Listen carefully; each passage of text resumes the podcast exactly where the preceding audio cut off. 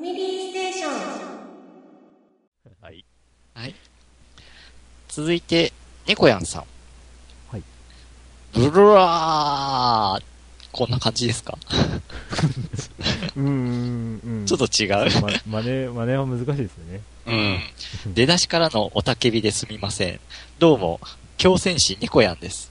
前回の放送で、ゲームであった理不尽に感じた場面の話を聞いたとき、すぐに思い浮かんだ言葉がこれでした。Tales of Destiny 2、かっこ、略、D- D2 に登場する、アナゴさんで有名なバルバートスさんです。あの、D2 って略すと、あの、僕の中では D の食卓2しかそうそうそうそう。違うゲームじゃん、みたいな。はい。はい。テイルズシリーズは対戦型格闘ゲームのような対あ戦闘、リニアモーションバトルを採用していて、戦闘シーンの画画像は格闘ゲームのそれです。このバルバートスはアイテムを使うと、アイテムなぞ使ってんじゃねえと言って即死コンボを叩き込んでくる。ガードしたり一定距離離れる、離れていると、縮こまってんじゃねえ。バックステップをすると、あ男に後退の二文字はねえ。相手の背後に回ると、俺の背後に立つんじゃねえ。と言って、瀕死即死レベルでカウンター魔法をスーパーアーマーで発動してきます。どこのゴルゴさんだよ。しかもスーパーアーマーでかよって。物語は本当に序盤から登場し、中級上級魔法を惜しげもなく使ってくるので、ほとんどのプレイヤーは、これは負けるイベントなんだ、と思ってゲームオーバーの画面を見たことだと思います。このゲームでの登場をきっかけに、アナゴさんイコール、バルバトスイコール、若本のりおとなり、世の中、世世に多くの絶叫マッド動画が広がったものと勝手に思っており、多分に漏れず、私もそのムービーは見たことがあります。気のせいか、その頃からが、その頃から、テレビでもアナゴさんのナレーションが増えたような気がしませんか？さてさて、長くはなりましたが、最近の近況ちょっとだけ。相変わらず、ウィー入れ2015をやりつつ、ミンゴル6も続けています。悩みに悩んだ末、ファイアーエンブレムイフを購入。かっこ、ちゃっかり3ルート分。うん。白夜ルートをクリアし、暗夜ルートも最終、終章うん。1個手前まで来てます。ファイアーエンブレムは DS で出たリメイク2作品をプレイしましたが、今回のはそれを上回る難易難易度でした。巷では武器の耐久度がなくなって甘えだと言われていますが、そこでトントンになっている気がします。ファミステも97回まで来て100回目も目前となり、メモリアル時に拝聴できると思うと、ワクワクして流行る気持ちの中、お便りを書かせていただきました。クリンクさん、ドラグーンさん、ヨッキーさん、仕事でいつもお忙しいと思いますが、体調に気をつけて、台風にも気をつけて、日々をお過ごしください。これからも放送を楽しみにしています。ってことで、ありがとうございます。ありがとうございます。アナゴさん。花子さん。アナゴさん、アナゴさん言うなっていう。寺、寺若本ですね。うん。うーん、どう、ああ、でもどうなんですかね。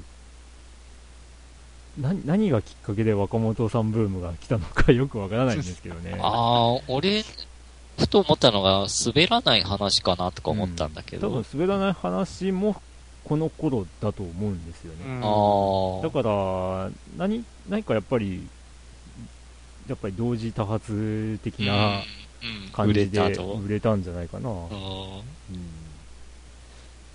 まあ、昔から若本さんはね、本当うん。かなりの役をやってた声優ですけど。うん。そっか、ドラゴンボールのセルもそうでしたっけ？うん。なんかああいう、あの、滑らない話みたいな、こう、ね、変な喋り方みたいなのが、いかにもこうわイコール若本さんみたいな ねふうに言われるようになっちゃったんだけど。違う違でう。もねカウボーイビバップのね、えービシャスだっけ？ビジャスです。超かっこいいしね、うんああ。うんね普通に2枚目のキャラそうそうそう。ねしっかりできる人だし。私的には、あの、銀河エル伝説のロイエンタールとかですね。おおーもう美形キャラですけど。うん。だからね、なんかあのーうん。まあ、変な流行り方したよな やっぱ最初のあのおて、おたけびがなんか印象が強いんですかね、やっぱ皆さんは。うーん、どうなんでしょうね。でも、この、このバドバトスって、まあ、見る、この文章を見る限りは、まあ、真っ向勝負が一番なんだろうなっていう感じなんですけど。それしか受け付けませんみたいな。うん。へえ。面白いもんですね。テイルズシリーズは、僕はや、プレイしたことないんですけど、うんクリンク予期はしたことあります？ナイス。ほとんどない。ああ。思ったことはあるってこと？あフのー、ァンタジア？ファンタジアとかはね、ちょろっと。プレステですよ。あ、プレステか。プレステです。プレステのやつ。スーファミじゃないのね？うん。通販じゃない。うん、うん、まあね、キャラデザインがうん。2作品、うん、まあ1作おきにうん変わるっていうイメージ。あ えー、名前忘れた、桜大戦の人。あー、はあのー、ああ、女神様の人。えっ、と、うん。ふ、ふ、ふ、北側、あ、北、うん。え？あれ？あ、出てこない。ど忘れあの女神様。水泳選、水泳選手に似た名前だったっていう思いそ出れは北島やろ。が。藤島康藤介。あ、そうだそうだ。うん。ふ、ふの方が合ってんだけどなって思って。うん、合ってたはずなんだけどなって。北、北じゃなかったよなっていう。田島康介を、なんか、もじったら、と、と、女猪神様の俣、作者と、猪俣睦美さんっそう、今ていう印象が非常に強いですね。ですね。うん。まあ、申し訳ないことに、プレイはしていないんですが、まあ、以前、猫屋さんにね、おすすめもされましたし、うん。あの、少なくとも、何か、一作品は触れておきたいなとは思っているんですけどね。すいません、なんか、テイルズシリーズはやってないから、ちょっと、話の幅が広がらなくて。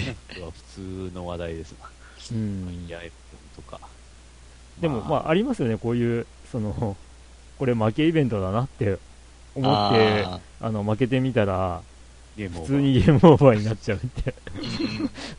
うん。えー倒さなきゃいけねえんだって思った時のあの絶望感というか、ね ありますね。うんそうそう。そんなもんですか？ファイアーエンブレムだいぶ進んでますよ。進んでますね。うん。もう、もう、ここ、7月17日の時点でそれだったら、うん。もう今や、だ、多分第3のルート行ってるんじゃないですかね。お特に。いや、もう、もう、カンクリしてるかもしれないですね。そうそうそうそうそう。まあまあまあ。やっぱ、それぞれゲームを楽しまれてて、うんいいなと思いますね。うんですね。はい。はい。はいありがとうございます。ありがとうございます。はい。はい。それでは、えっ、と、次のお便りですけれども、えっ、と、デジログさんという方ですね。はい。いつも楽しく聞かせていただいています。デジログと申します。実は結構昔から聞かせていただいているのですが、初めてお便りさせていただきます。おーありがとうございまたおまたお初さんですね。うんえっ、と、最近私はファイナルファンタジー14、まあ14ですな、をやっていて、えー6月に拡張ディスクが出たこともあり、今はほぼこれ一本になっています。他のゲームをやりたいんだけどなぁと思いつつ、終わりがないためについついやり続けてしまっています。うんドラグーンさんの PSO2 は多分私と同じ状況だと思うんですが、うん本当に最近のゲームはボリューム満点でやめ時がわからず苦労します。あうんそこで皆さんに質問なのですが、皆さんは一つのゲームをじっくりやるのと、たくさんのゲームをこなすのではどちらがいいと思いますか？よければご意見をお聞かけお聞かせください。次の配信楽しみにしています。ということです。はい。ありがとうございますありがとうございす。ます。よければ、そうですね。まあ、まあ、ぶっちゃけど、どちらでも OK って感じなんですけどね。うん。うーん僕はやらなきゃ損じゃないって思う方なんで、うんだって、自分が楽しいって思ってたゲームソフトが、うん実はそんなに楽しくなかったんじゃないかっていう感じる瞬間とかが、多分昔あったんですよ。ほうん。え、だから楽しみにして買ったやつが、とかそういうの？じゃなくて、いや、このゲーム面白いって思ってやってたものが、うん。うん、実は他のソフトをやってみたら、そっちの方が面白いとかさ、そういう気になったことってない、う。うん。まあ、特にファミコンの時とか非常に僕はあったんだわって、うん。うんおだから、こう、なんていうか、あのーいろんなゲームを体験して、うん。なんていうか、うん、それまあ、それぞれの楽しみ方があるし、面白いと思うんだけど、うん。うん、一つのゲームをずっとやり続けるってことは、他の楽しいゲームを触れないでいることになるんじゃないかなっていう、そういう気になっちゃうのね。おーうん。まあ、かといって、えー、っと、なんだ、あーまあ、ちょこっとだけ触れてやらないってわけじゃなくて、前も何度も力説はしているんですけど、たくさん持ってるけど、だいぶクリアはしてるよっていううん。話。少なくともそのゲームの中でこうエンディングゲームの中で定められたエンディングまではこう極力やろうっていう立ちではあるんで。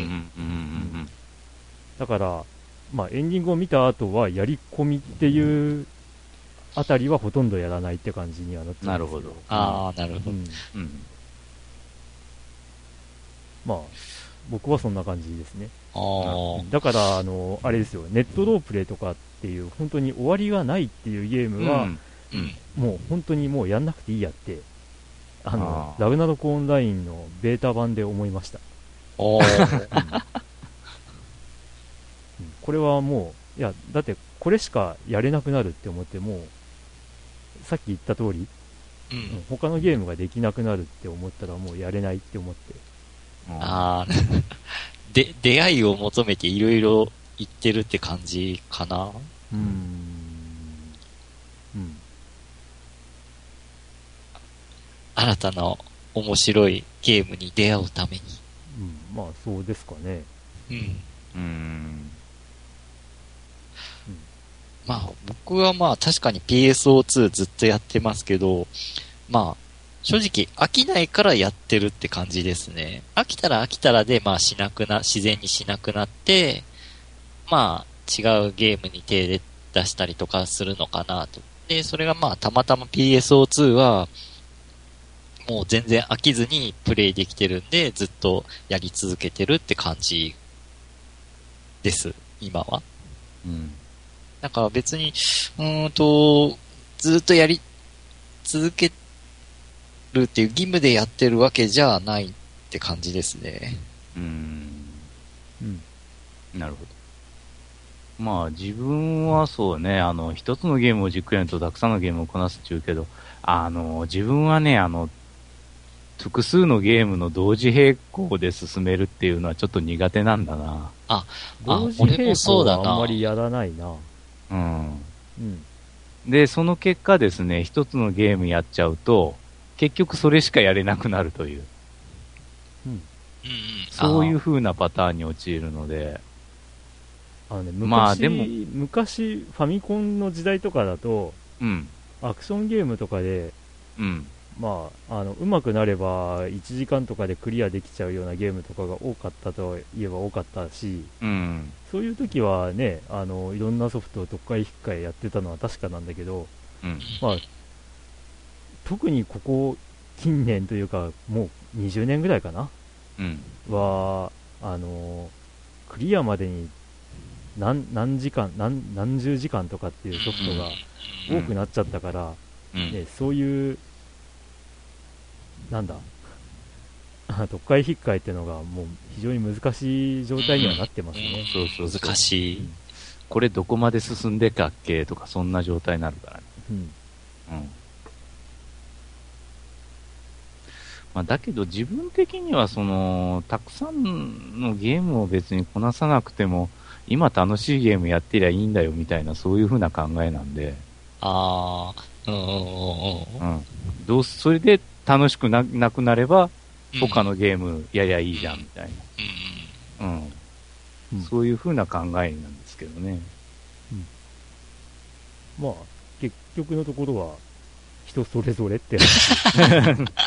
それ言っちゃうん。まあおしまい。ですね。だから、まあ、どうん、どちらでも OK と。だから、ここにいる3人でも三者三様あるっていうことですよね。ですね。うん。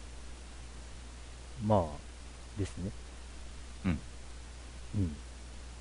ただ、まあしまあ、うんあの、明らかに苦僕が苦手なのは、終わりがないゲームはもう、本当に苦手です。ああ、ねうん確かに。俺も終わりがない。うん、やめそうね時はわからないっていうよりかは、うんやめ方がわからないっていうか、ああ、やめ方がね、そうそうそうそう。あで、で、そういうゲームに限って、あのーなんかもう僕はいいやって思ってやめたんだよ。じゃあどの辺まで行ったの？ってここまで行ってたら、えーそこでやめるなんてもったいないみたいなこと言われるから、ー。あはぁって、もういいわ、みたいな。だろったらもう最初からやんねえわって感じか。まあ。エンディングもねえのに、みたいな。うん。まあ、特にネットのネットロープレイになっちゃうと、んね、あのレベル上げとかに相当な時間を費やしてしまうって考えちゃうと、あの僕の中ではねあの、これをやってるよりかは他のゲーム何本かやった方が楽しいんじゃないって思っちゃうっていうね、そういう考え方です、僕の場合は。うん、そうやな。俺もリネージやってた頃は、本当これいつやめるんだろうっていうふうに思ってたけどね。うん結局、あの、リアル事情で、やめざるを得なくなったから、あじゃあ、あ、飽きてやめたってわけじゃないわけではい。ない。うんうんうんまあ実際のところ一つのゲームをずっと遊び続けられるっていうのは幸せで経済的にもいいとは思うんだけどね。あのそのその人にとってね、ああ、うん。こうお金もたくさん使うわけではないし、うん。うん、まあなので、うん。まあこここのメンバーはそんな感じです。ですね。まあ、あとはまあ人それぞれっていう感じですかね。ねはい。ねありがとうございます。ありがとうございます。えっ、と、続いて、構造さん。えー毎回、お、来た来た、と楽しみにしている構造です。ゲームから広がる皆さんの日常、思い出がとてもいいですね。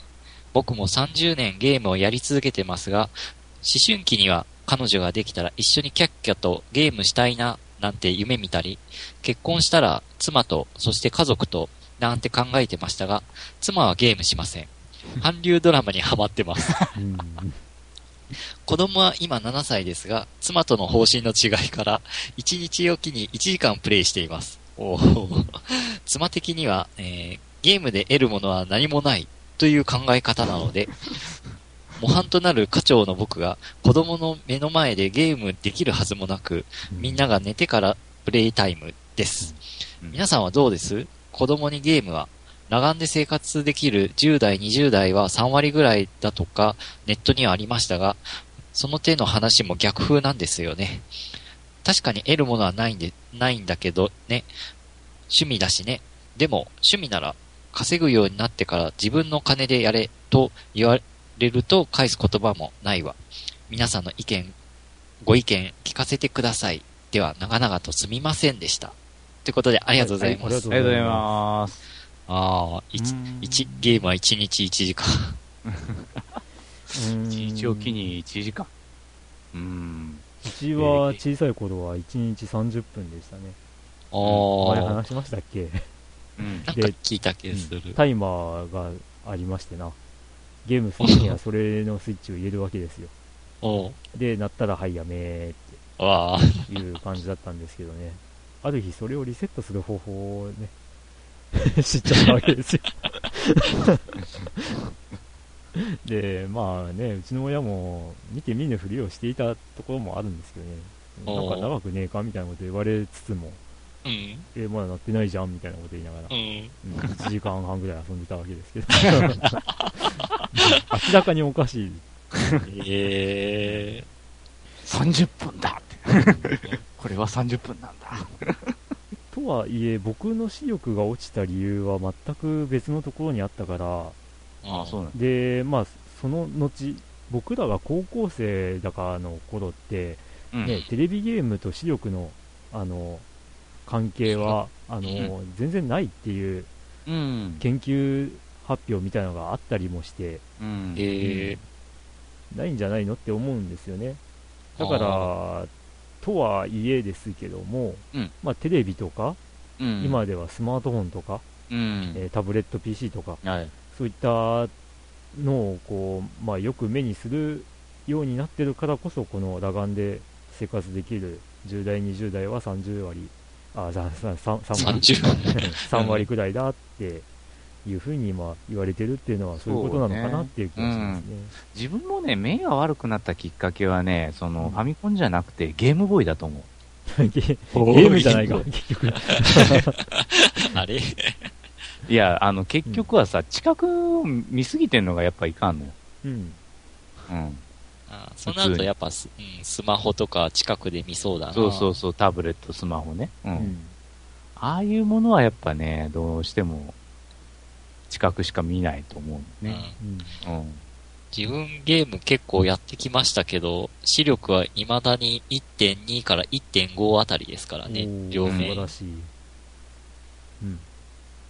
僕はあのね、中学1年の時に部活動で、ねうん目に激しい衝撃を受けまして、あら、で、1ヶ月運動はしないようにとドクターストップがかかり、えいや、運動すると失明しちゃうかもしれないって言われて、えうん、で、部活をその間休み、うん。その間に周りから置いていかれ、部活をやめっていう、そういう展開だったので、あのあ、そう。うん。まあ、その後そのね、左目、まあ、うん。衝撃を受けた左目が急激に視力が落ちたので、あー。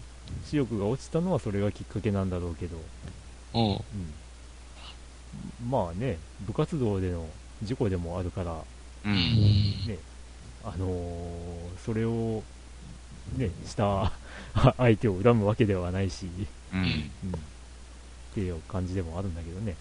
おー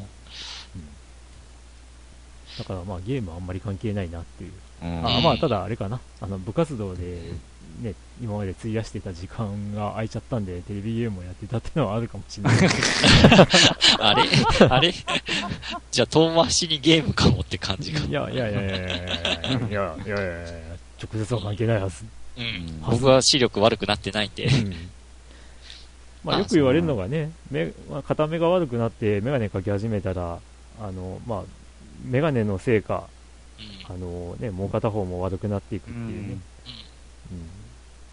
まあ、多分その例に漏れずって感じだったと思うんですけど、右目も今は相当悪いです。ああうん。ちなみに、視力はやっぱ遺伝するもんなんですか？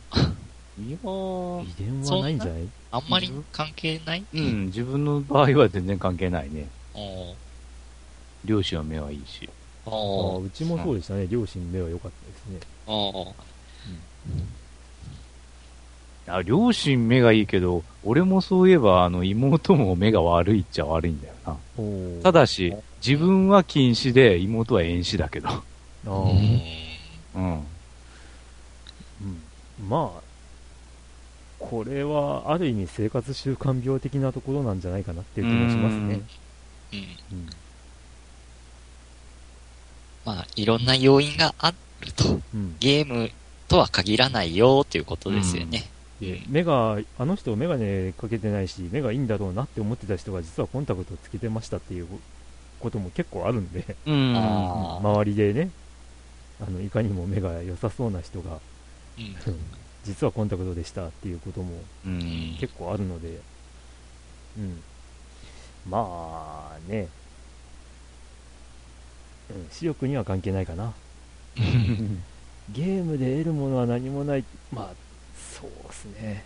うんなんだろうでえー、えーでもそんあるなことありそうだけどな。うん、でもそんなこと言ったら韓流ドラマから得るものはそんなにないんだよ。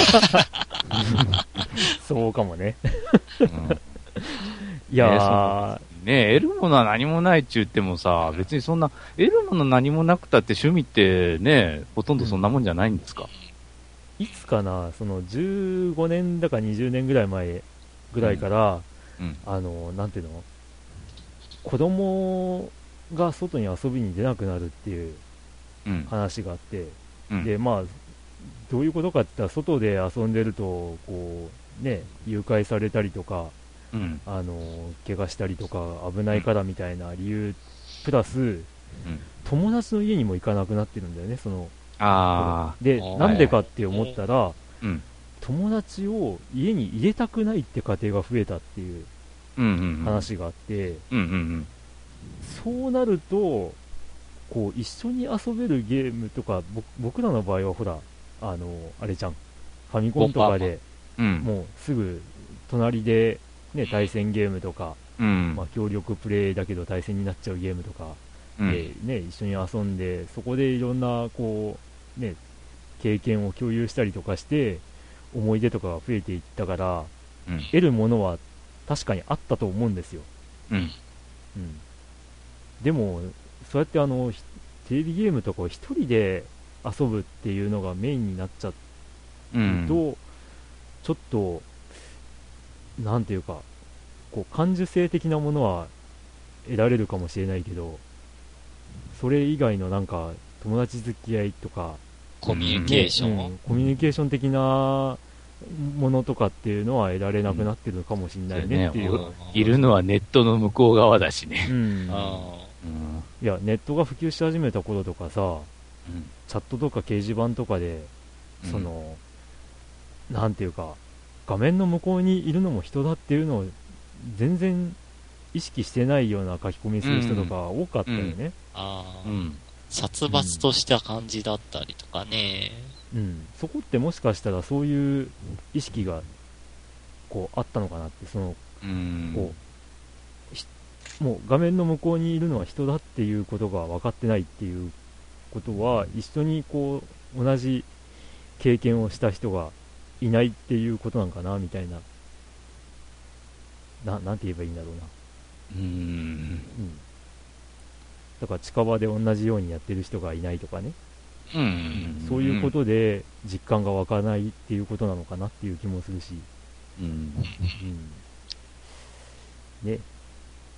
だから、ゲームをね、こう、なんだ、一緒に楽しめればやっぱり、なんか、やっぱ楽しい思い出を共有できたら、それそれは確かに、あの、うん。なんていうか、いい思い出を得たってことになると思うし、うんそう得るものはあると。うん。だからね、そういう、うん。こう、構造さんの奥さんもね、うんあれだよね、こう、何か楽しめるゲームがあればいいんだけどなって思ったりしますね。あこういう場合ははっきり言うと、そのコンピューターゲームはなではなくて、やっぱボードゲーム系、うん。そっちの方がいいんじゃねえかなとも思うけど。そうね。うん。グランボードおすすめです。ダーツ、ダーツ。家でダーツ。うん。まあ、そこからじゃなくてね、あの、まあ、まずはね、もうちょっと手軽なトランプとかからでもいいんで。そうそうあうんーあー、トランプとか、ウノとか。うのね、あれだけ流行ったのに、急激にどこ行ったって感じだったもんな。どこ行ったんだ、本当。いや、まだあるけどね、ちゃんうんと。うん。すっかりやんなくなっちゃったよね。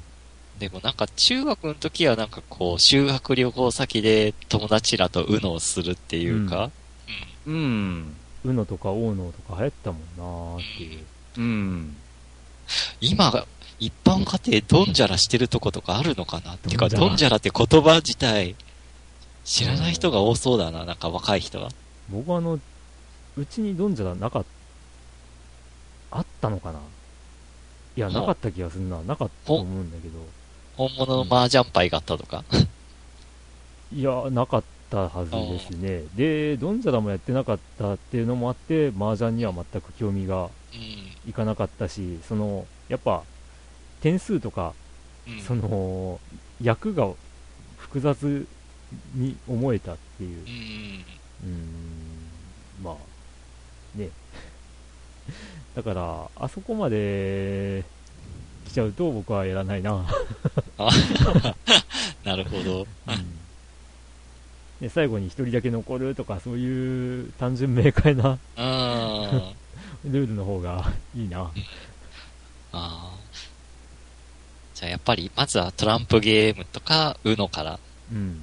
うん。ね、例えば奥さんとや、あの、子供の教育のためとか、ああ、こう、やっぱ遊ぶ能力っていうのは、ね、子供同士の付き合いでは必要なものだと僕は思うので、ね、そういうのをこう、育むのはやっぱり、まずは家庭の、うん。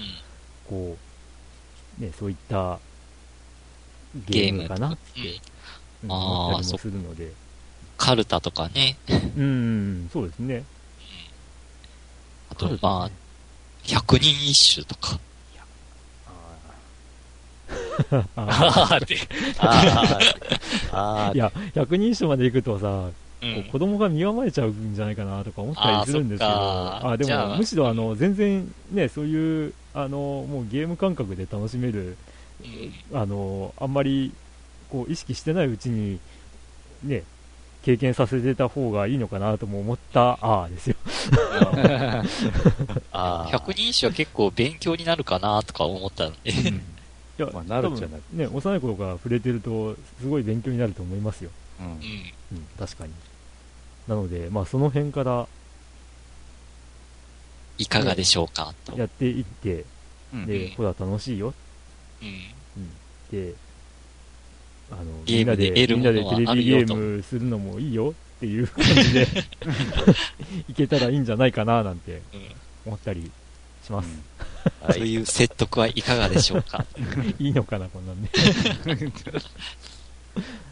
ぜひ。はい。試してみてください。ってことで、ありがとうございます。はいありがとうございます。えー、じゃあ、えー、にぎりさん。はい。はい。ご無沙汰しております、にぎりです。ゲーム大賞で当選し、えープレゼントをいただいていながらお礼のメールが遅れてしまい申し訳ありません。言い訳をさせて、言い訳をさせていただくと、えー資格試験の勉強をしておりまして、それが引っかかり、なかなかメールができないでいました。本当に申し訳ありません。とはいえ、勉強中もファミステはしっかり聞いていまして、えー試験勉強のともにさせていただきました。いただいたプレゼントの妖怪ウォッチ2新内ですが、進捗率で言えば90%程度といったところでしょうか。おークリアを焦るばかりまともに育っていない状態でボス付近まで来てかなり苦しんでおります。それも試験勉強に本格的に突入して以来放置していました。うん。やっと試験も昨日で終わり、えーこれは7月の21日にいただいたお便りです、えー今日から少し好きなゲームなどを進めたいと思います。おそらく結果は厳しいものとなりそうなのですが、それはそれ、これはこれで、来年用の勉強を進めつつ、ゲーム対象投票用のゲームをやらなくては。それでは大変遅くなりましたが、お礼とお詫びにさせていただきます。今日の時点で四国は梅雨が明けていませんが、えー7月21日の段階です。えー大分の皆さんも体調を崩さぬよう、えーお体に気をつけて、来年の試験勉強にも付き合わ付き合ってもらいますね。ではでは、ということで、ありがとうございますありがとうございます。うんおおー。勉強でしたか？勉強ですね。資格試験。あ資格試験の話も、あ、そっか。うん。結構なんかツイッターでも聞きますね。他の資格で。あのー土木関係の資格とかですね。ー。へえ。本当？うんうん。資格ね。なんかあのー資格ブームがあったでしょ。ああ、あけんなんなんちゃら検定。あ、あ、そっちか。うん、資格か。あの、ユーキャンとかじゃなく？ああ、ユーキャンとまあかもだよ。あの、うん。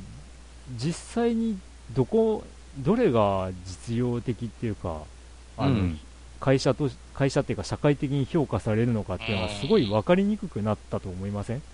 ああ。あれって、会社によってはなんか、し資格取ったら資格手当くれるっていうとこありますけど、どの資格だったらくれるのかはやっぱ会社によっていろいろ違いますからね。まあ、それは国家試験とかはすごい評価されるんだろうけど、うん。まあ、その会社にね、あのー全く不要なものだったら全く評価はされないだろううん。し、うん。かといってね、ベルサイユのバラ検定とか持ってても、ね、資格として、あのーね、書いていいのかどうかっていうのも あるし、温泉ソムリエとか。うーん、ソムね、リエって。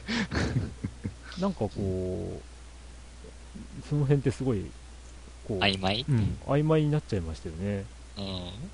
まあ、自己満足っていうあれもあるでしょうけど。うーん、まあ、なんだろう、商業学校とかで受けさせられるものが、あまあ。あ受けさせられるというか、受けるように進められるものが一番必要的なのかなっていうことなのかな、なんかよくわかんないけど、おーあれ、クリック、高校の時なんかそういう、この資格取りなさいとかいうのはなかったの？取りなさいっていうか、まあそうですね、受けるため、取るための勉強をずっと続けましたからね、ああ。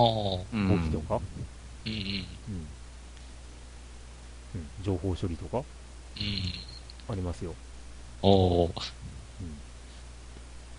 ただなんかその辺が履歴書とかに書いたときにあの有効なのかどうかってまあ判断するのはやっぱりねその会社の人事のうん。人とかでもあるし、まあ、会社が進めてきた資格っていうことであればねその会社にとっては必要なものなんだろうから、ね、それは有効なんだろうけど、なんか本当にこうさっき言ったあの資格試験ブームみたいなうん。うん。こう検定ブームみ。たいなのがあって、で、それが本当に有効なのかっていうのはなんかすごい、本当に曖昧な世界になっちゃってるなっていう、うん。ね、漢字検定とかで、なんかすごい、ね、会長だかなんかが、うん。あの、私利私欲を、なんか肥やすためにやってたんじゃないかみたいな。ありましたね。うん問題にもなってたし、うんああいうのがあると漢字検定とかって本当になんか、ね、意味あんのかみたいに疑っちゃうし、どっちかというともう、その人の、取った人のなんかし守備というか自己満足みたいな感じっぽい部分もあるのかなとか。まあ、よきは言ったけどね、今ね。ううんん。ね、難しいですね。うん。うん。うん。まあ、ニーディさんが受けたものとかは、多分お仕事の都合で受けるってことなんでしょうね。うん。うん。そんな感じですよね、これは。うん、で、だいぶ難しい試験なんですかね。うん。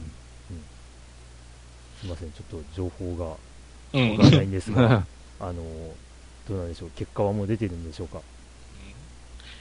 切符を待ってます。うん。はい。あ、そはいうそうそう、そう、ん？僕が最近取った資格といえば、おう。ね、あの、あれです、家電アドバイザーですよ。へえ。あ、本当。ええ、一昨年になっちゃうのかな、もう。うん。うん。あ、取ったのが？売りましたよ。へえ。うんあれって、試験会場って大分であるもんなの？えっ、と、僕はたまたま大分でうん。試験があるっていう時に受けたんで、ああ。中小企業会館っていうところで受けましたよ。へえ。うん。あ、じゃあ毎年大分でやってるってわけじゃないと。そうですね。年に2回かな？受けるチャンスがあって、うん。でほ、ほとんどの場合は福岡まで行かなきゃいけないはず。うん。うんまあ、これは会社からの勧めがうん。あったりするんで、うん。ただ、まあ僕はあの、あれですけどね、家電でも、あの、こう、オーディオビジュアル系の方しか取っていないので、おあ、いろいろあるんですね。なんかこう、分野が。えっと、分野は 2, 2パターンですね。あ、の2パターン。白物家電と、うん。その、オーディオビジュアル系、おー。それと、あとは、あの、なんていうか、お客様満足度に関係するもの。へー3パターンあって、で、お客様満足度の関係のは、えっ、と、共通であって、うん。それを取った上で、えー白物あと、ー。えーオーディオビジュアル、どっちも取ると、あの、なんていうの、えっ、と、オール、オール家電アドバイザーだっけな、なんだっけな、総合家電アドバイザーかなっていう名前になるんだけど、僕はあの、AV アアドバイザーっうんうんうん。ていうような、うん。まあ、片方だけの資格になってますけど、ああ、なるほど。いや、結構難しいです、これ。ああ、そうなんだ。お指導物家電取れる気がしないっていう。うんちなみに、ヨッキーはん、なんかこう、仕事しつつ、新たに取る資格とかなんかあったりするもんなの、まあ、学会の資格ですかね。学会の資格？なんかう、んあれらしいよね、定期的に受けさせられるって話を前してた気がする。あのー結局、いや、あのーやっぱりその学会ごとにその試験があって、その、うんうん。えーなんとか専門医だとか、うんえーそういうやつですね。うんうん。で、あのー試験を受けて、あのー取るんですけど、うんあのー維持するためにですね、あのーいろんなその地方で行われるその学会とか、そういうのに出席したりとか、そういうことをしなきゃいけないわけですね。まあ、その、建前上はその、新しい情報を絶えず仕入れてってね、うん。いうことなんですけれども、まあ、本音はですね、あの、そこであの、会費を取ってですね、うん。ということですね。そういうことねはい。もうあの、この学会のその、その専門医うんたらシステムは、あの、金集め装置なんですよね。学会の。うんどうどうどうどうどうどうどうはい。このあたりで。あんまり言うと、ヨッキーがぬいぐるみに変わっちゃう恐れが。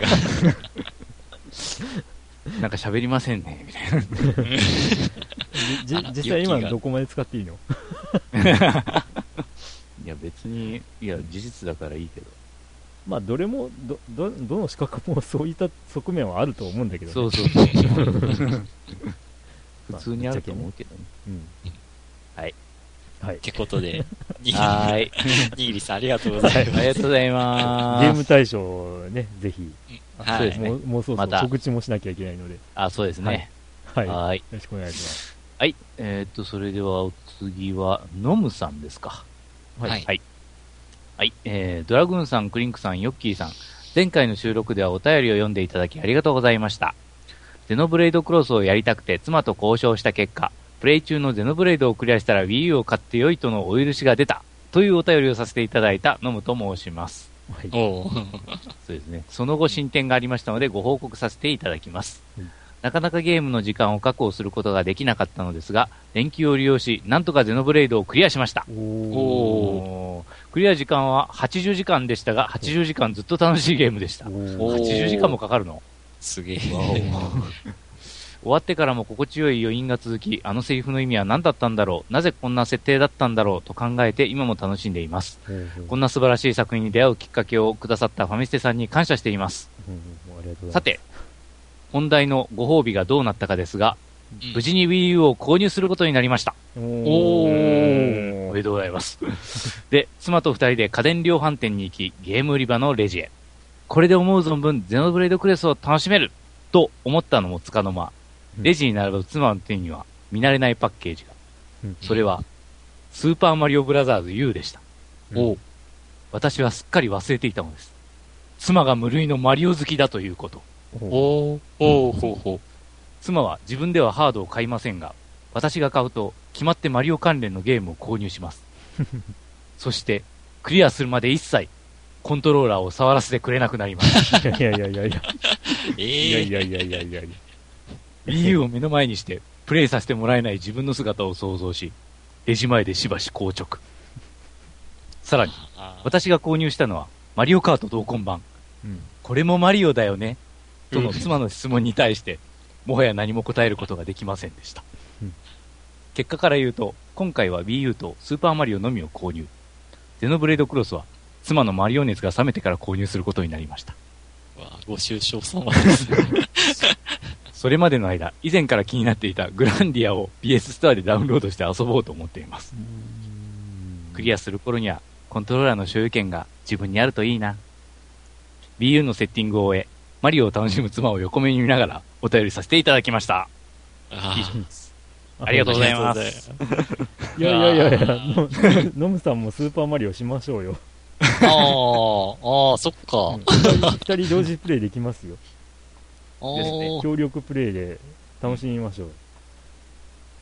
そっか、その手がありますね、確かに。ええなかなかあの、二人以上でプレイするのも楽しいですよ。スーパーマリオ U は。そういえば、いつか、ウィッヒーをああ、ウィしましたよねッヒーやりましたね。やりましたね。懐かしいね。うん。あれも動画で上がってるので、ニコニコ動画見られる方は、あの、ファミリーステーションで、あの、タグ検索すると、あの、出てくると思います。ちょっと音がずれてるっていうね。うん。うん。懐かしい。いやー、その間、その間グランディアをやるって。うん。いや、マリオカートもぜひ、面白いので。そうですよね。うん。ああ、そ、そうですよね。マリオカートも対戦できますもうんんね。非常にいいゲームです。えっ、と、うん Wii U だと、あの、えっ、と、Wii のリモコンがあるはずなので、うん。えっ、と、それと、それで、そそれとテレビ画面と、うんえっ、と、Wii U のゲームパッドの画面だと。うん。の、あの、2画面で、えっ、と、同時に対戦ができます。うん。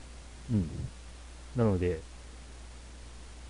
対決とか、あの、チーム戦とかで楽しんでください。ぜひ。うん ぜひ。そうすれば、あの、ノムさんも、こう、ね、ゼノブレードクロスを遊ぶ、こう、機会を、こう、ね、ゲットできるかも、うんと。できるかも うんあ、でもまずいな。それをするとあれか。こんなに楽しいんだから、ゼノブレードクロスするよりもスーパーマリオやろうよって言われちゃうのかな。うんちょっと、それも、頭よぎりましたね、今一瞬。ここは耐えた方がいいのか。逆に放置して、早くうん。飽きるのをうん。待った方がいいのか、それとも二人で楽しんだ方がいいのか。難しいな、これは。まあまあまあまあまあ、ぜひ、ぜひ、ぜひ、ご検討を。OK うん Wii U もう一台買うわけにもいかないですもんね。Wii U。うん Wii U を家に2台あったらちょっと嫌だな。いや、でも、お僕の友人夫婦は、あれですね、プレステ4一人一台ずつ買ってますね、なんか。いや、あのあの方々でしょ？あ、あ、わかります？あのあの方々でしょ？ドリームキャスト4台とか5台とか持ってたうそうの方々でしょ？うん。360もなんか2台以上あると。そ、そこはちょっと特殊な、だ特殊すぎます。特殊な夫婦。ゲゲーム好き好きすぎでしょ？うん。そっか、じゃあちょっとこれは例例にはならないんですね。難しいところですね。うん。いやいやいやいや。まあ、まあそうですね。うん。まあ、ゼノブレードクロスは、まあ、慌てなくてもいいかもしれないですよ。ああ。うん。ゼノブレイドクロスもやっぱ結構な時間かかりそうですもんね。かかりますね。うん。やっぱなんだかんだ言って100時間ぐらいかかるってああ。言われてますもんね。うん。まあまあまあまあ。グランディアも楽しいゲームなので。うん。どうなんでしょうね。うん。7月21 7月21日から1ヶ月経ってますからね。うん。その後なんうん。進展があればちょっとその、近況を うん、もうそろそろメールください。アクリアしてるかもしれないですね。うん。そうですね。デゼノブレイドクルスを楽しんでたら、うん。奥さんが横から、これも楽しそうとか言って、うん。また強奪されたりとか。あ あ。ああ、まあね、うちの奥様も楽しんでましたからね。うんうん女性でもしっかり楽しめるゲームですよ。ゼノブレードクロス。ぜひ、続報お待ちしてます。はい、ぜひ。はい。はい。はいありがとありがとうございま。す。はい。続いて、名古屋の梅次郎さん。どうも、名古屋の梅次郎です。ご当地、ご当地中古ショップ情報はまだ受け付けていますでしょうか？名古屋からも一つ。はいビレッジヴァンガードは皆さんご存知でしょう。ここ、名古屋に、ヴィンテージヴァンガード、言い換えれば、アウトレットヴァンガードがあります。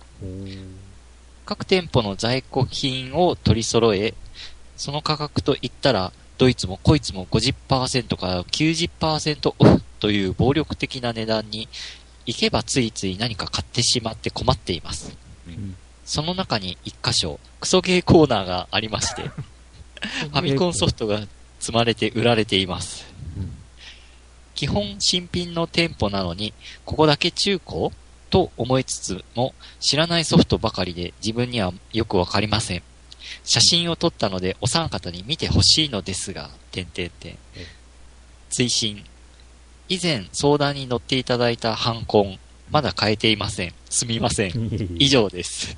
それではまた、ということで、はありがとうございまます。そら、ハンコンはそら、ポンと変えるもんでも。うん、えなかなかね、ためらっちゃいますよ、これは。えうんええ先先ほどというか、最初にお話ししましたが。うん、す。えー、でも、ヴィンテージヴァンガード。ねそんなんあるんですね。うん。えー在庫品を取り揃えて、投げ売り。ってことは、うんファミコンソフトが、うんこの辺の中古市場にもからもだいぶ減っているのは、こういったことをするお店が他に出てきているからっていうことかもしれないね。なるほど。もう、あの、持ってけ泥棒みたいなことをうん。してるわけですな。で、それ持ってくのが外国人ってこと？そうそうそうそう。は そうそうそう。うん、そうかもしれない。あー、なるほど。うん じゃあ、どんどんもう中古ソフト欲しい人にとってはもう、辛い冬の時代です。現状になってんですね。しかし、クソゲーコーナーっていうのは、ネーミングがよろしくない。中古のファミコンソフト。あなんだろう。クソゲーコーナー。写真を。撮ったの。ああ、じゃあ、今度、この、う海次郎さんに、ファミステの直のメールアドレスを伝えて、写真添付して送ってもらいましょうか、そしたら。おー何がしかで見れれば。うん。うん。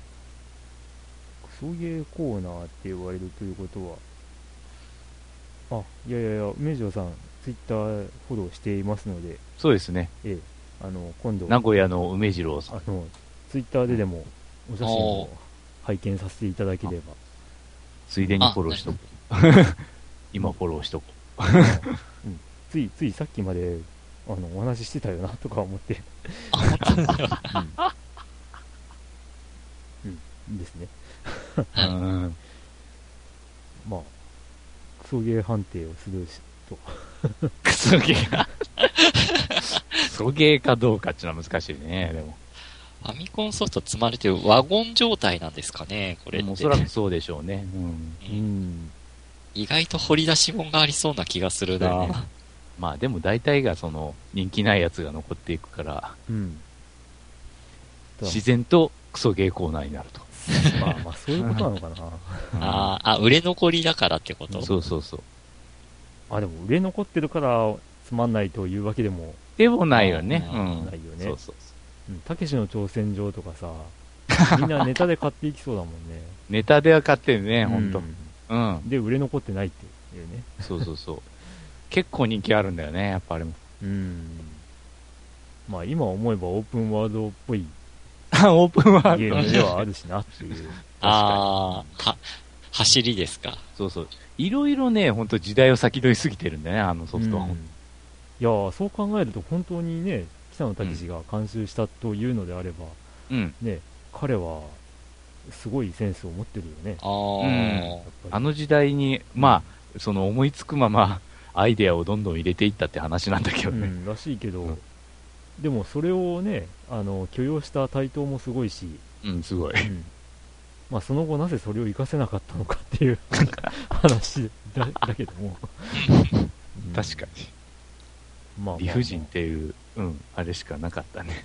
うん、ただそ、そこだけに目がいってしまうけど、うん。あのまあ、目的もなくうろうろしてっていう、ね、言ってみれば自由に行動できるっていうのは、うん。そう、そういった面だけ見れば画期的だよね。ああ、うんそう。うん。時代を先取ってたか。何でもできる。うんでから、通行人を殴ってね、うんせるとか。うんうん。ああ、今のなんか 3D 洋芸でありそうな シチュエーションですね。そうそうそう。本当にあの、グランセフトオートみたいうな。ん。うんあ、そっか、あそっか。まあ、はっきり言って、ヤーさんとかね、会うなり殴ってくるしね。うんうんで、自宅に帰りゃ子供と奥さんが殴ってくるしね。うん下手すると子供と奥さんにね自宅で殴り殺されるゲームになると。謎のゲームだな。慰謝料請求されると。そうそう。離婚、つって。あれ重要なんだよな、ほんと。そりゃあさ、離婚してねえ奴があんた南の島に行けるわけねえよな、ほんと。ええどうした急になんか力説し始めて。単身ね。んそうそう。いや会社も、会社勤めのまんま、うん宝探しに行くとか。まあ社長にうん、社長を殴れるわけだけど、そうそうそう。机からこうなんか、うん、ず、ずれ、うんずれながどんどんずれていくんだけど、そうそう。わかるかな まあ分かる人多いんじゃないかな。うん。おっさんホイホイが多いですからね。三方用意というか、まあネタとしてね、動定番画もアップしてるだろうしいや、でもさ、ゲームとしてはさ、ほんとすごいもんね。うん。ようこんなギミック考えるなとか。うんうん。まあ、そのカラオケとかあれもそうなんだけどさ、うんそうだあね。の飛行手段が3種類あってうん、まあ1個は自動で行くけど、ね グライダーとうんセスナ機とか、うんうん、ね、それで操作の仕方が違うとか、そうそうそうそうそう。うん、ほんとすごいことやってるんだよなやってることだけは。やってることだけ。本当にうん。あれは、まあ、いろいろな評価があるだろうけど、うん当時としては本当先を行き過ぎたゲームだと思います。先を行き過ぎて理解されずにクソゲー認定されそのまま来ましたって感じだよね。そうそうそうそう。うんよく考えたら、あれだよね、あの、霊言同士とか、ああれも対等だけど、あの、画面構成的にすごい近いものがあって、あ。うん。マップとかもあって、ああ、やっぱ近いものを感じるな、あれは。うん。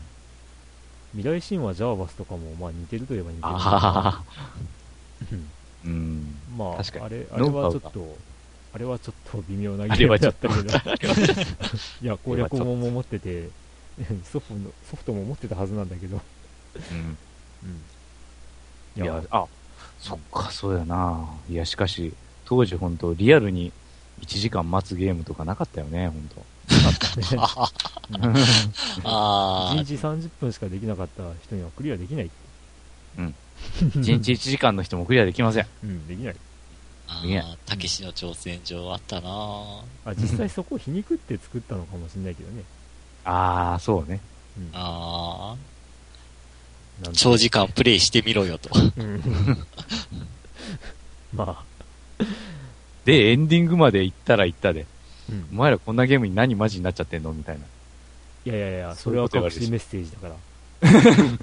あの、わからない人は、偉いの3文字で終わらせられるっていう。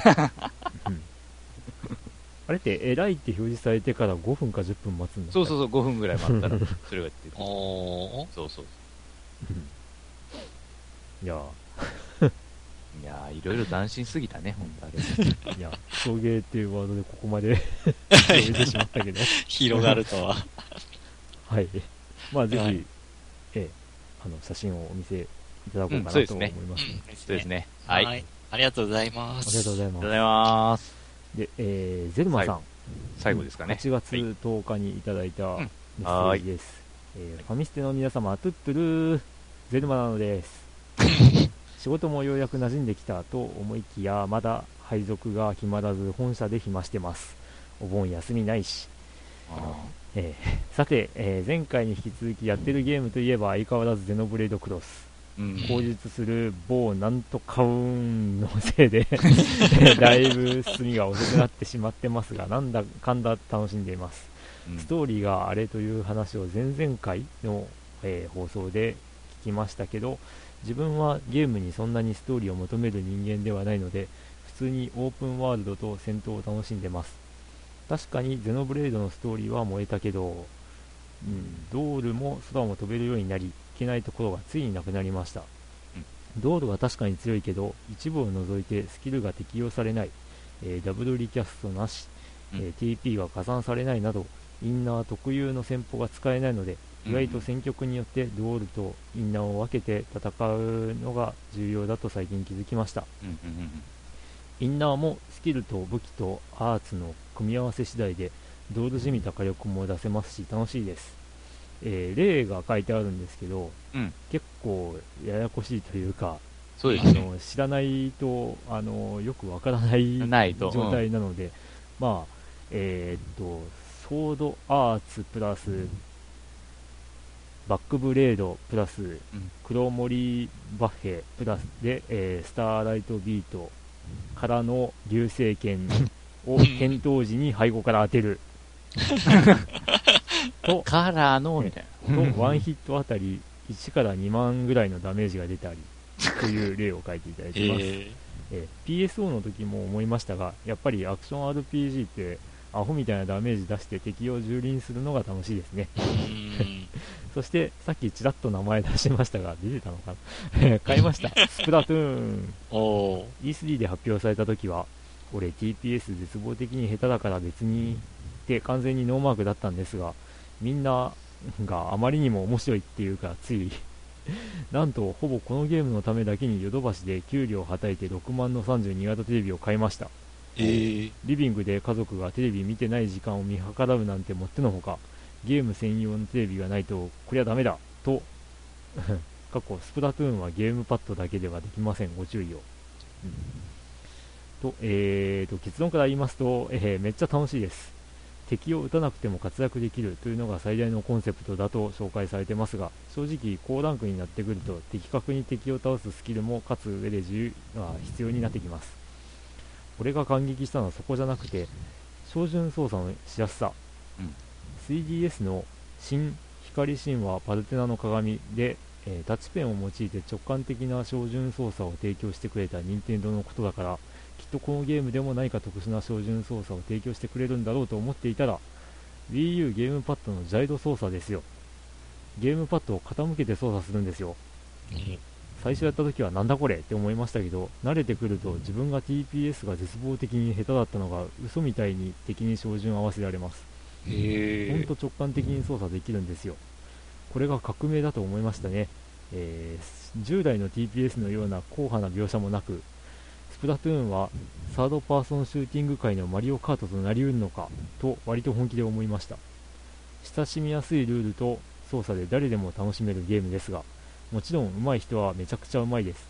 一瞬でも顔出したら即狙撃されるチャージャーとか全方位死角なしのローラーとか皆さんもぜひハイカラシティに近況報告うん。テレビに加えてコルグ SV1 過去電子キーボードも買いました。約12万。おー。ピアノでアドリブ弾くの楽しい。社会人になってから金遣いが荒くなっている。妖怪ウォッチバスターズが欲しくて何回もヨドバシに赴くも見事に、えー白犬隊かな？うん。だけ売り切れコマさん派としては白犬隊以外は認めないので購入は後日に。シュタインズゲートかっこアニメの再放送をやっているので見てます。ファミステの皆さんが絶賛する下着の実力やいかにマユシーの声が割と好き。まあ、オープニングのあれですな。なるほど。職場付近のゲーセンにイカルガが稼働していたので一回イージーでやってきました。楽しいイージー一面で死んだけどシステムが面白いですね、えー長くなりましたが今回はこの辺で。トゥットゥルーということでありがとうございます。ありがとうございありがとます。うございます。うん、だいあぶね下着に毒されているうん感じ、まゆし。えーはい。いやー、なんか結構いろいろゲームされてますね、こう見ると。そうですね。ゼノブレードクロスと、えースプラトゥーン、うん。うん、さらにはゲーセンでイカルガと、うん。うん。えーすげえ、電子キーボード12万。うん。いやいやいやいや。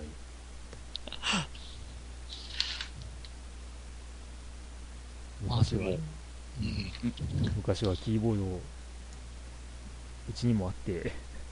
あ、電子キーボード？キーボードですよね。あの、キーボード？うん。あの、立派なもんじゃないんですけどね。ほう。うん。ただ、結局、えっ、と、慣れなかったっていう。ああ。へえ。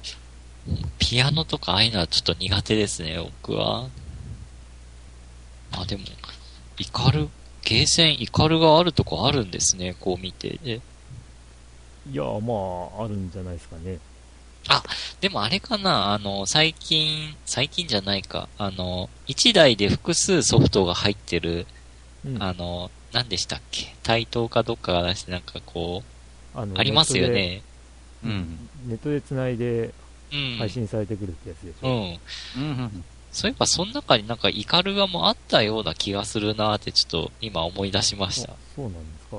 それはわからないけども。うん。まあ、ゲーセン、大体隅っこの方にシューティングゲームとか、麻雀ゲームとかが固まって置かれてあるっていう印象うがありますけど、ん。うん。うんその古いゲームでもね。うんうんうん。まあでも、まだ基盤がこう、う生きてればいいですけど、やっぱ年数結構経ってるのは多いですからね。修理が効かないっていうのも結構ありそうだなと思って。うん。いやーあーまあこの辺、根強いファンが多いからなうん。うん。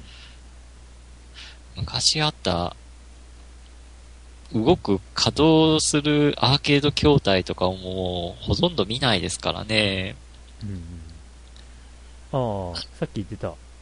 台東が運営するゲーム用ビデオゲーム筐体のダウンロードコンテンツシステム。うん。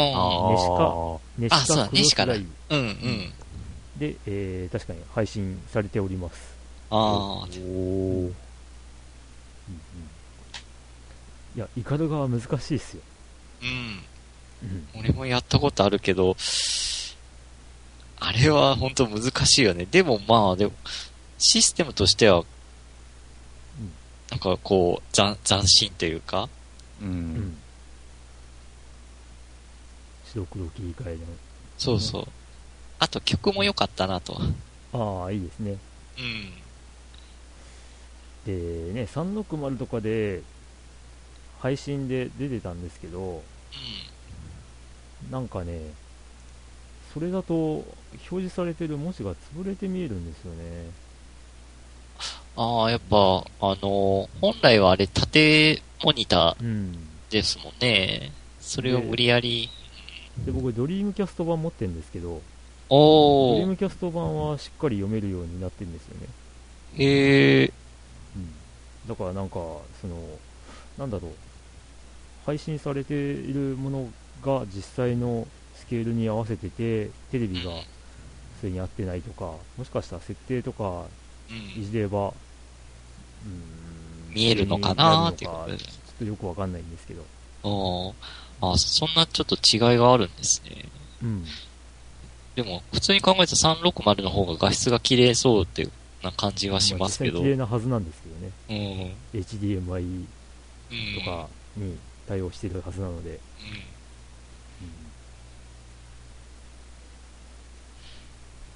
いや、そっか。って感じまあ、わ我が家のゼノブレードクロスはほとんど進んでおりません。何時間ぐらい今？えー、これ時間で判断されても困るんですけどねあ、。そうなんだ。うん。多分30時間ぐらい遊んでるんですけど、あの、進捗としてはかなり僕のプレイは遅い方です。あー。うん。多分ね。うんうんうちの奥さんのデータを見る限り、もうかなり僕はチンタラやってんなって感じ。あーじゃあ、エンディングはまだまだ先っていう感じですか、そしたら全。然ですよ。あーうんあー。ゼルマさんはどんぐらいやってんのかな？でも、これ見る感じだ。と結構やり込んでるって感じですか？じゃないですかね。あーまず、まあ、道路、道路を手に入れるまでも、まあまあ結構あって、うん。でさらにそれが空を飛べるようになるっていうのもまあなんか結構かかるみたいなんで。あ、最初から飛べるわけじゃないんだ。うん。だいぶまあ進んでるんじゃないですかね。あーで、これもやりつつ、スプラトゥーンもうん買いつつ、で、モニターまで買っちゃったと。専用ゲーム専用あそっかうん学生時代じゃ、できないような買い方をいろいろしてるんですね。社会人になって、その給料でって感じで。ううんん。まあ、正しいお金の使い方ですよ いや僕も思えばそうだったなっていう感じがありますからねああ初任給で買ったのが、ね、29型のブラウン管テレビでしたからね、おー。はいということで。はいまあそうですねうん。イカルガもいいですし、うん。うんレディアントシルバーガンも楽しいですよっていうことであトシルバーあ、それも、あ、サターンですね、それ。サターンですねうん。まあこれはね以前もお話しした通り昔ね大分にあった某なんちゃらチャンプさんで、うん。あの体験版あげるって言われて。もらってうんうん。であのつけてみたらあのサンプルって書いてあるだけで中身は製品版ってうんうん。いうそんななんか、美味しい思い出があるって言ってましたね。ねパッケージはあのサンプル品なんでないんですけど、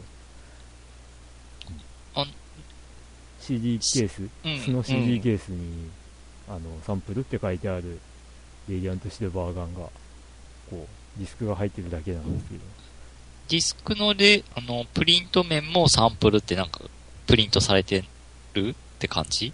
いやいやだからプリント面は普通にレディアントシルバーガンって書いてああるんですけどあえっ、ー。とあの CD をこうカポってうん。固定する内側の,、あのプラスチックのところにサンプルって書いてるんですよ。あー。小さく。で調べてみたら意外と出回ってるらしくて。あ、じゃあ、そんな、プこう、レミすごい、アとかがつくわけではないっていう、あ、そうなんだ。ああ、そういうことそかう。いうものらしいです。いや、結構レアもので、こう、高値がついてんのかなとか、ちょっと思って聞いてみたんですけど。うん。いや不思議なことにあのなんていうのパッケージパッケージ品はプレミアがついてるんですよ。でサンプルは特にって感じなんで。あれ？なんか不思議な現象やな。サンプル出しすぎてんじゃないのかっていう。ああ。そんな感じもあるんですええそっか。が、はい、そんな不思議はない。ゲームもあります。うんあーゼルマさんありがとうございます。はい、ありがとうございますうん何の話なんだかって感じですねはいということでということで、以上で。えー1ヶ月以上お待たせして申し訳ありませんでしたが、まあ相変わらずよくわかんない話ばっかりしてますが、はい、これからもお便りお待ちしておりますんで。はい、よろしくお願いします。よろしくお願いします。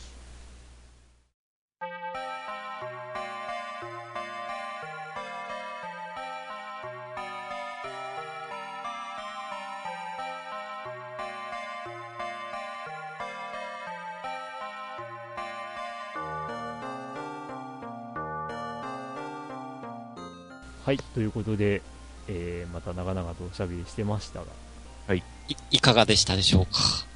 はい、えーと、ファミステゲーム大賞のお知らせをしておきます。はい。おお。まあ、あの、まだ受付ってわけではないんですけど、うん。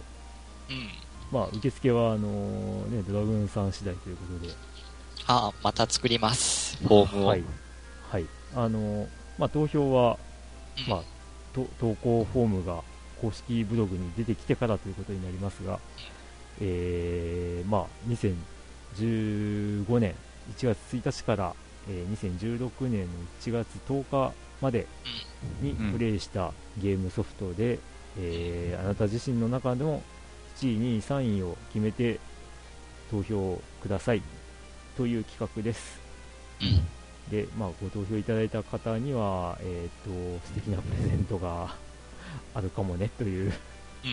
まあ、毎年恒例のものですので、えーまあ、詳しくは、えー、と年の頭に配信したファミステゲーム大賞2015とか、14か、とか、聞いていただければと思います。はい。ですね。なので、いろいろこう、候補があると思うんですけど、メモっとかないと意外と忘れるんで、そうですね。うん。あちなみにメモっときましょうと。うん今年出たソフトではなく、今年、ご自身が遊ばれたゲーム。うん。が、えっ、と、えー対象になりますんで、うん、昔のゲーム遊んだけど、これは違うよなーじゃなくて、うん、例えば、バルーンファイト今年やったぞ、うん。うん。今年一番面白かったな、これがっていう場合は、バルーンファイトが1位ですよ。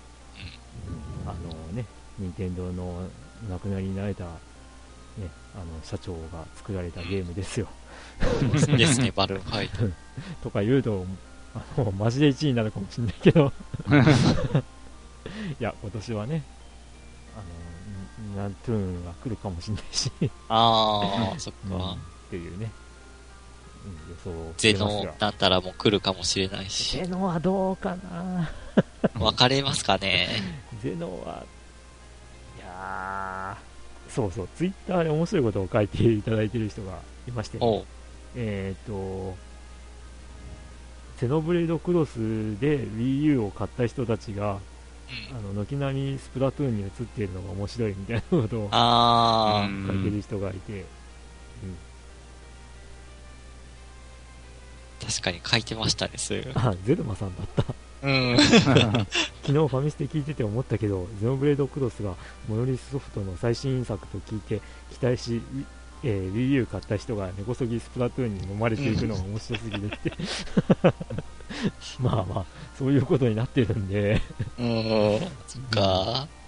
やっぱ、イカが勝つかな。イカが勝つか、メカが勝つか。はたまた他のうん。第三勢力が現れるのか、あー。うん、どうでしょうな。うん。ということで、まあ、なんか気になるゲームとか随時メモっといた方が、こう、ええ後でこう、振り返りやすいかなと。はい。ということで、んまあ年末までにご準備をしておいてくださいということで。はいはい。他に何か告知はありますか？こちらは以上です。うーん、100回どうするかですな。あそうだよ、100回どうするんだよっていうね。うん。ねえ、ネットで対戦できる何かがあったりとかしたら楽ちんなんだけど、とで対戦。そうじゃなくって、やっぱりな、どっかで集まってやりたいやりよたいよね。うん。まあ、それをどうするかってもう本当にあと2回しかないので、ないの。次回で決めないと告知もできないんで、はい。まあまあまあまあ、まあなんか水面下で考えましょうか。ですね。ちょっと休み調整とか。ええはい。そんなこんなですが、はい。はい。あ夜も更けましたので、うん。今宵はこれまでに達しとうございますい。はい。お便り待ってます。トゥットゥルーということで、うんはい。じゃあ次の、えー収録は、はい9月中にできればいいなということはい。なと。うん。で、はい。ですね。それでは、ね、えーと、次回の配信まで皆さん、皆さん、さようなら。合わねえ。相変わらず合わないっていう。